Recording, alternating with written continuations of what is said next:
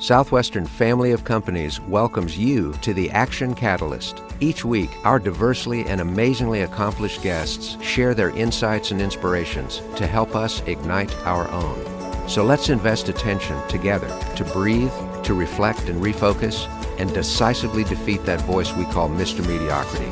Then let's enjoy moving forward to make a positive difference in our world. This episode is sponsored by Southwestern Travel Group. Southwestern Travel crafts custom, memorable travel experiences for meetings and incentive travel, leisure travel, and student group travel for clients around the world.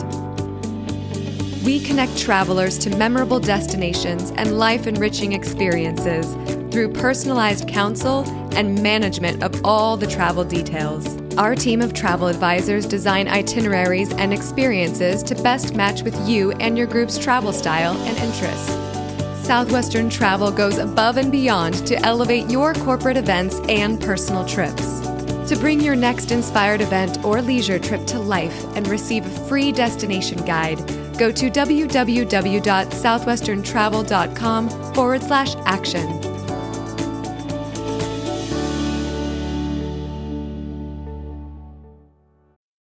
Today on the Action Catalyst, we have Roman Chiporukha, the co founder and CEO of Space VIP. So, Roman, we're so excited to have you on the show today. And as I was just saying, being the co founder and CEO of Space VIP sounds so fascinating, especially with what's going on right now I mean, heck, in the last few weeks, you've had Jeff Bezos from Blue Origin and Richard Branson from Virgin Galactic go into space. And I know Elon Musk is probably right behind them. And I think that the high profile launches has been uh, on a lot of people's mind, getting the attention of the world. So, what do the success of those missions mean for space tourism right now? Sure. Thank you uh, for having me on the show. Really glad to be here. Yes, uh, this has been the most exciting American space mission since 1969 when we put a man on the moon. Um, and I think what those gents are doing is phenomenal. You know, rising tides raise ships, and the fact that all of this has gone global is really fascinating. And, and everyone needs to consider that those folks going up to space just creates more energy and more inspiration for other people to get involved in space and space adjacent endeavors. I've been working with the ultra high net worth for nearly two decades. And in 2018, we were approached by a private space company who said, Hey, we hear you work with the ultra high net worth. We'd love some assistance uh, in promoting these missions to the International Space Station.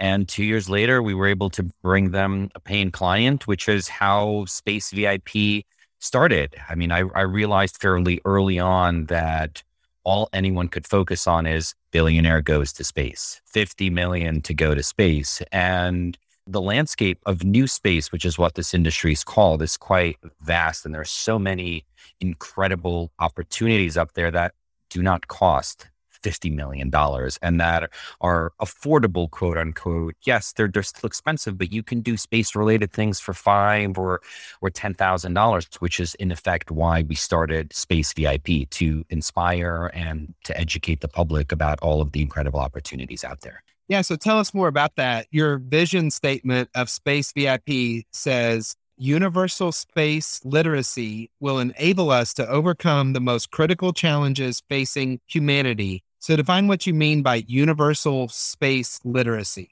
I think it's important for everyone to understand the the results of going to space.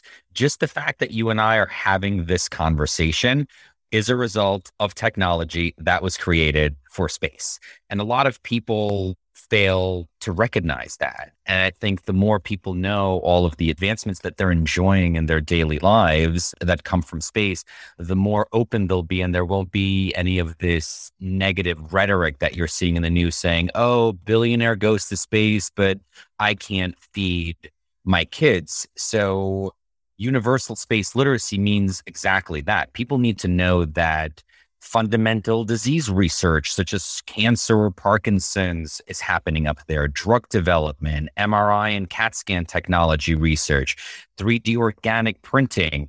If you're talking about farming and, and improving food production, the satellite imagery can actually tell a crop yield on a pixel by pixel basis, enabling farmers to better decide when to add water or fertilizer or when to harvest. So, space technology and the work that can only be done in space can and will have a direct effect on improving life on this planet. And it's imperative that the public start to understand this. And listen, everyone's entitled to their opinions, but I think if they're better informed, those will be curtailed and hopefully shift to a more positive understanding and a greater engagement. Wow, Roman, that is inspiring. As I hear you say that, what comes to mind is mission minded space travel where you have science and food and all the things that are necessities to life where there's a mission connected to the trip. Is that what you're saying? Exactly all of the guys going to the International Space Station for the 10 day mission that we've helped close out, all of them are going with a mission purpose. They're working with whether it's the Mayo Clinic or other organizations, St. Jude's, and doing major cancer research. So those folks aren't going up there to hang out and float around in, in zero gravity. These are individuals who are deeply invested in the future of humanity. And every astronaut that I've spoken to in the last three years all talk about the overview effect. Are you familiar with that? I am, but tell us about it. So, the overview effect is an actual verified uh, sentiment and, and, and feeling that one gets when seeing the Earth from space. When you see our planet suspended in this, you know, in, in the cosmos, you realize how small you are. You see the earth without borders or dogmas or conflict. You see it as just this beautiful planet that you want to nurture and cultivate as you would a small child. So imagine a person of means experiencing the overview effect.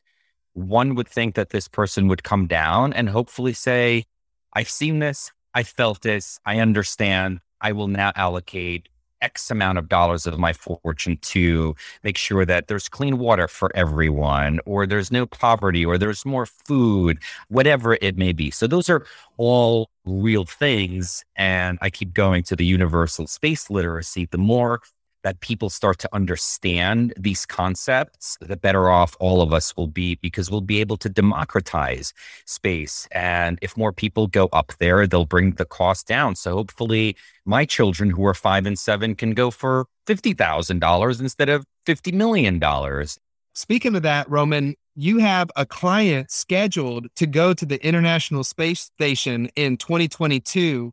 Man, that sounds exciting. So, what is he doing to prepare for that trip? Yes, it's it's terribly exciting. We helped sell the last of only three tickets for a 10-day mission to the International Space Station. And the group is set to go in January of 2022. And they're doing all sorts of fascinating things. It's part of a four and a half month intensive training between Houston, Star City in Russia and Germany, where they're focused on a lot of the psychological challenges that one might have of going to space, centrifuge training uh, to simulate G forces uh, that they'll experience upon going to space, and then reentry, uh, as well as other simulation training. So it's it's quite fascinating, and we're all really excited for them because that'll be the first all private astronaut mission to the International Space Station. There have been 566 astronauts that have gone to space. I believe only nine or 10 of those are private individuals. Roughly, what's the current ticket? Those tickets went for $50 million. The cost for future missions is 50 plus, depending on who you decide to go with, because there are a couple of different operators that can facilitate that sort of adventure.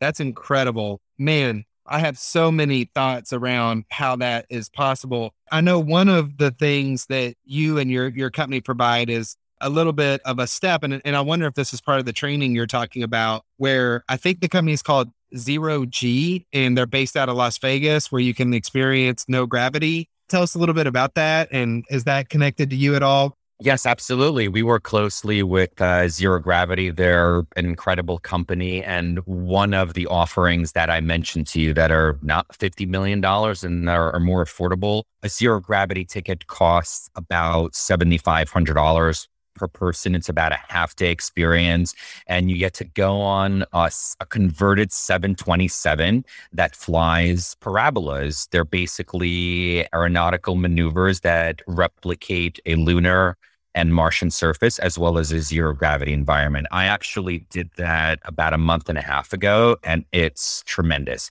Anyone that's interested in going to space absolutely should do this. A zero gravity experience is the first point on, let's call it a, a private astronaut certification. Um, and that's part of why we created Space VIP, is because everyone's so busy focused on the $50 million tickets or billionaires going to space that they don't talk about all of these really cool experience like zero gravity or centrifuge training or putting on a simulator and experiencing reentry like Richard Branson or even putting on an astronaut spacesuit and pressurizing it and trying to walk around. Those things are available.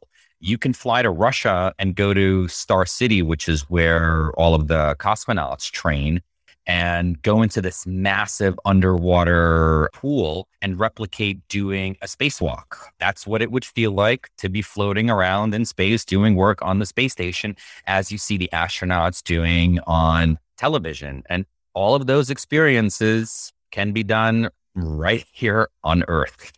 Man, that is amazing, Roman.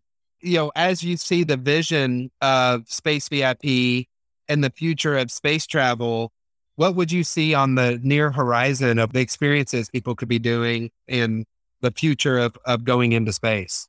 Well, there's a lot of folks interested in space, and those interested in space are familiar with things like zero gravity and centrifuge and training and going to launch sites in, in Florida and seeing the rockets go up. But I think the future and the excitement that's been created by Richard, Jeff, and hopefully Elon as as he continues to send rockets up there and, and, and payloads is more people get inspired to learn about space and actually look at it as a possibility that's available in their lifetime. You know, when I started doing this in 2018, some of my clients uh, to whom I I proposed this, said, Oh, Roman, that's really funny. The only way I'm going to space is when I die and go to heaven.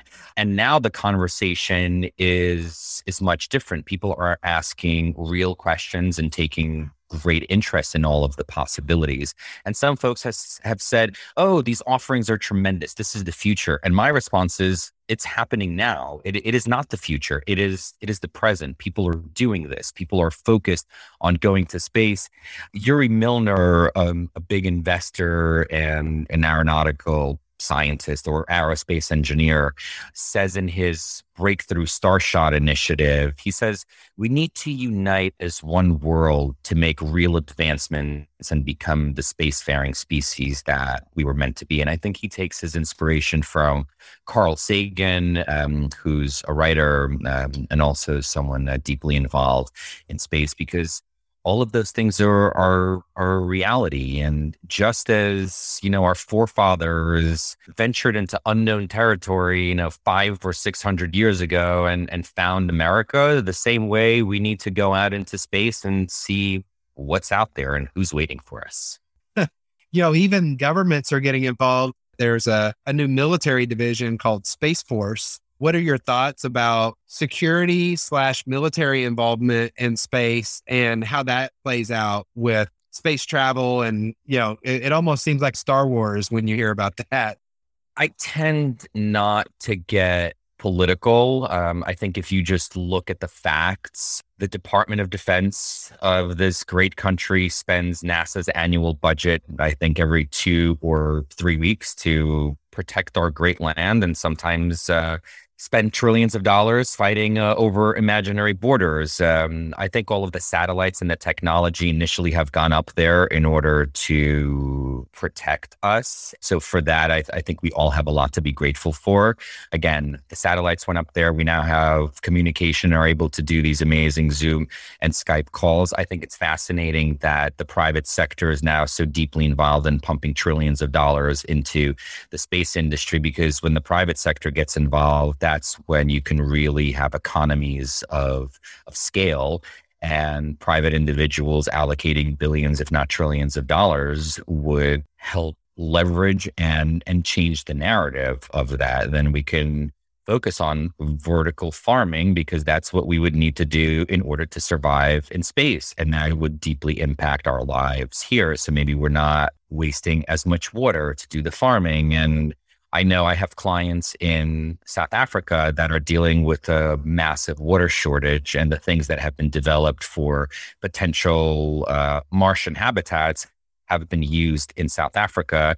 And I think they only use one or 2% of the water that's necessary in, in, in regular farming. So the military and the government pays the way, the private sector takes over and gives it a bit more scale, pumps more money into it, and engages the public on a massive level to get everyone's interest and, and inspiration. Mm, I love that. Well, Space VIP also offers many other experiences in addition to these space experiences from deep sea dives to, as you were saying, the space simulation training exercises. So tell us about a few of those. Yeah, we like to call those space adjacent experiences. And one of the coolest ones uh, that we have is the dive to the Mariana Trench, which is the deepest point in the world's oceans. It's about 36,000 feet uh, below. It is a three day experience where you fly into Guam, you get on a 68 meter research vessel, and you sail for about 22 hours to the point. And then you get into this incredible titanium, unlimited depth uh, submarine and you dive for four hours to the to the bottom of the ocean. You spend another three to four hours, um, almost in in darkness, obviously because it's it's so deep and the light doesn't penetrate there. But each one of those dives, and there's only been about twenty one or twenty two people that have done this in the history of time each of those dives yields something incredible for science and humanity. And, and you're looking at amazing organisms that have never been brought to life before. And again, that's affordable. And I say that in quotes because it's $750,000 and not 50 or, or, or 60 million. And I think that's super cool because the ocean is right here. You don't have to go far. You, you don't have to get into a rocket and blast off off this planet to go there. And and it's interesting to consider, you know, in the history of time, we've only probably explored five to seven percent of the world's oceans. And there's probably a lot of interesting things for us to learn down there that could add tremendous value to the way that we live our lives today. What's the craziest thing you've heard of that people have found on these type of trips? You know, that information has been kept pretty hush hush because it's been the focus of um, of a private venture um, firm and the individual that owns it. I don't know um, w- what they've come up with, but I understand that it's tremendous and it's and it's being kept uh, by the research institutions that um, he's working with. So I, they're probably synthesizing all of the data and will hopefully publish that in the near future for all of us to know. Wow, that makes me even more intrigued probably some crazy critters that we've never seen, or you know, the the great great grandfather to the lobster or the langoustine. Uh, who knows what goes on? You know, ten thousand meters below uh, the the Earth's ocean. How did you get into all of this? So, space travel. Was there any events as a, a kid that piqued your interest where you said, you know, this is something I'd like to do as a career? Well, I grew up, I was born in Moscow, Russia in 81, and I grew up seeing um, all these statues and monuments to Yuri Gagarin, who was the first man in space. So there was tremendous national pride in Russia. And when I immigrated to the United States, I was always uh, keen on science. Uh, I didn't pursue a career in that. I ended up in hospitality, which is why I've been working with the ultra high net worth for the last two decades, uh, sorting their lifestyle and and leisure needs. And when we were approached by the space company in 2018, it just seemed like a logical progression of our existing business because our clients have traveled all over the world so the next logical step was to go off this planet because they've been everywhere and have seen everything. Um, and now we're actually travel agents to the stars, which is might be a bit corny, but is very, very true. What would you say would be the most over the top or difficult experience that you put together for a client? Oh, well, I think it really depends on what your interests are and what you would call difficult. A lot of these things are last minute issues in putting out a fire.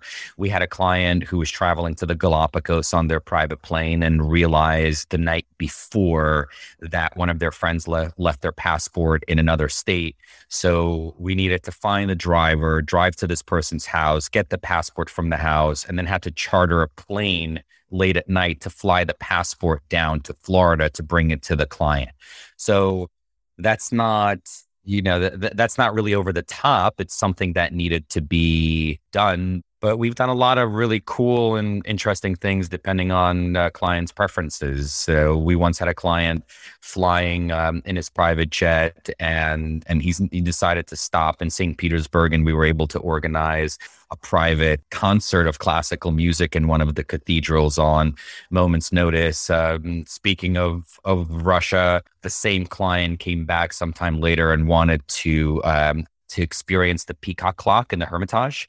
So we needed to get the engineer who was on vacation, who was the only person trained to start this clock because it was a gift from I believe one of the French royalty to the Russian monarchy. So, but it's all really fun. You know, we get to do really cool and interesting things for a lot of wonderful and interesting people.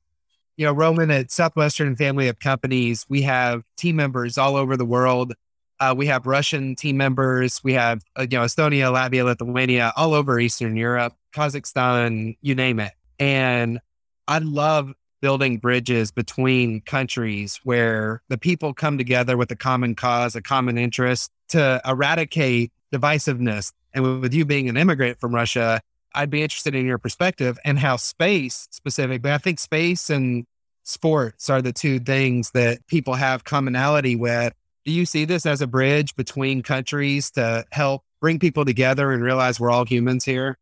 You know what I'll say is is that it should be a bridge because right now what's happening is China is racing the United States, who's racing uh, another country, whether it be the UAE or someone else, and everyone wants to get to space first. So they could be, you know, this generation's imperialists and put their flag and say, this is, this is mine.